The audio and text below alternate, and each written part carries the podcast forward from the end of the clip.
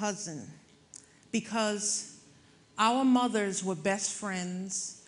I always knew that he was a part of a religion.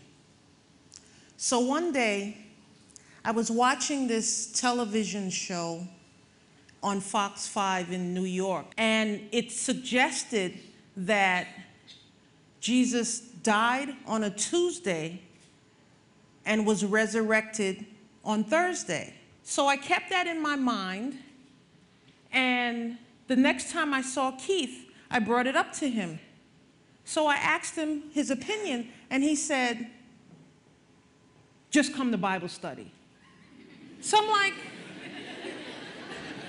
that's not an answer. So I asked him again. And I said, Are you going to give me an answer about Easter? He said, Just come to Bible study. So that's what I did. I gave in and I went to Bible study. So that was my introduction to the Church of Christ. I started Bible study right away, and it was a life altering experience for me because I was already a devout Catholic. So I was learning new things like Christ is not God, there was no Trinity. So for me, that was a very big pill to swallow. I remember going to Bible studies regularly and I would just get headaches because it was just so much information in, in such a small amount of time. But I took in the information because everything was all biblically based. So eventually, I accepted all the teachings and I was baptized into the Church of Christ in 1987.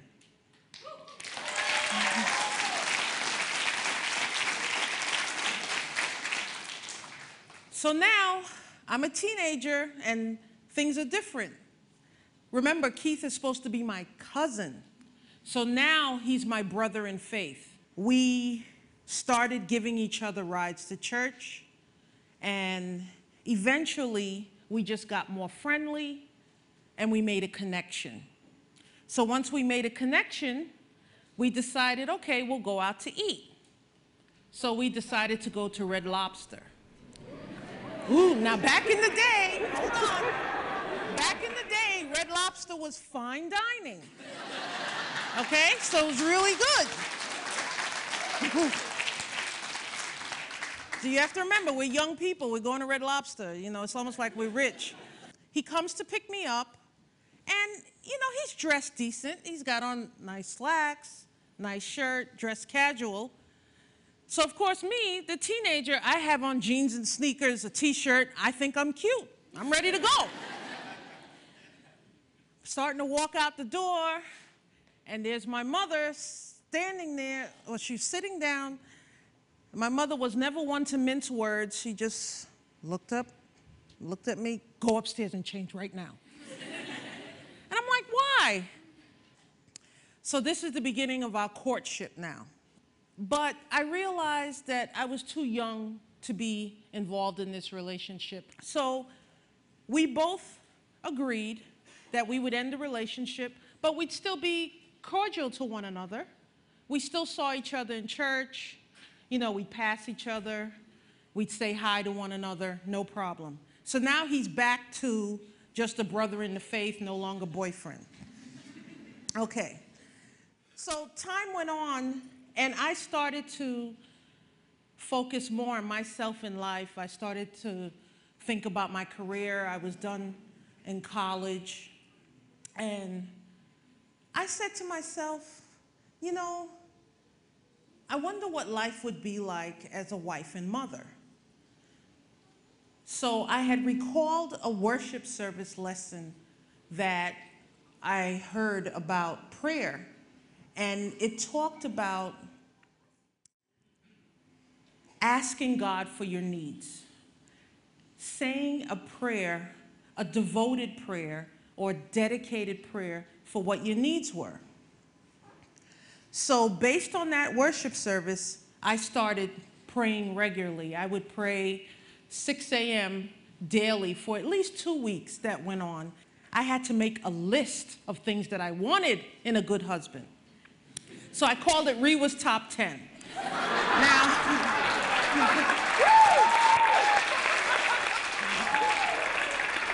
so I had made a list of 10 things. I can't remember all 10 because we're talking a long time now. But the number one thing I had put on the list was that he had to be in the same faith as me. He had to be a member of the Church of Christ. I needed him to be educated like I was, have a college degree, kind, caring, hardworking, family oriented. But there was no one in the church I was interested in. I remember I was pursuing a master's degree and I was given my paper back from my professor. And on the paper, she wrote, not professionally written. So I'm like, well, what does that mean? now, you're talking you're talking early 90s, so I did it on a word processor.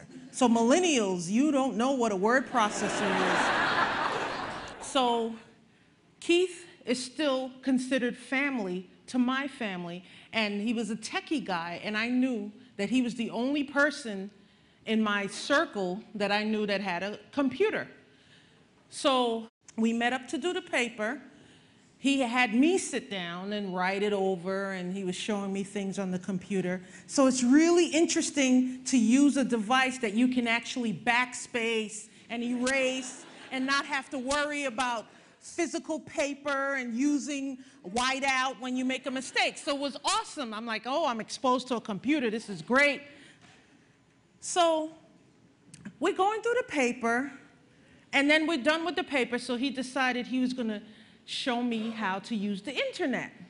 So young people, again, there was this thing called dial-up. We didn't have Wi-Fi or anything like that. We used the CompuServe, so I'm, we're surfing the internet. So somehow the conversation during that time shifted to us. During that time, he reveals that he was still interested in me. So you know when someone says something to you and you don't know how to respond, there's that awkward silence? so I was just like, so it was that awkward silence that was probably five, ten seconds. It felt like five hours. I just, I sat there and, and, and when he said that, I was like, oh. I didn't know what to say. I just, I was, I, I didn't say anything, and I'm just like, and he didn't say anything. He said what he said. It was that silence, and then I was like, oh, by the way, show me this. So I just didn't say anything. He left it alone. Now, this time during a weekday worship service, I don't know how it came about, but we decided that we were going to go out to eat again. It was not Red Lobster. I don't remember where it was. We were going to go out to eat after church. And then it just, the conversation changed again because now we're both more mature, we're both more emotionally and spiritually mature. So we're talking about one another, we're sharing our feelings with one another.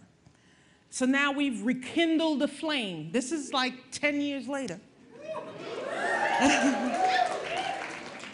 so as that time came around, I realized, oh, Keith met all the things on my top 10. I just didn't know it. I really didn't know it because I wasn't, I, you know, he was my cousin and then he was my brother and then he was my cousin. So I just didn't know. So once we started dating again, we got back on track. Now we're more mature, so we started praying together. And then once we knew,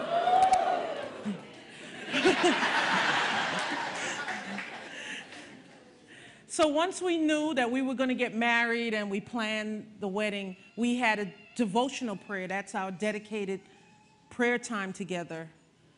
We had that for two months straight before the actual wedding. From this day, we actually now celebrated 20 years of marriage this year.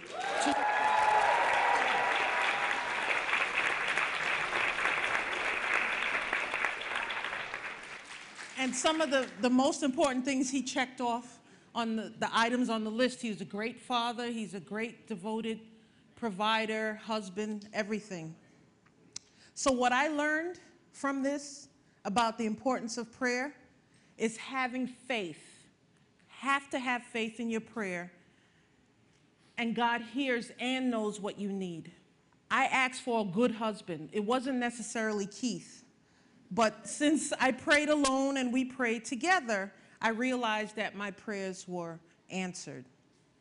It was just about it all being answered at the right time. So we live in a society now that we have high divorce rates.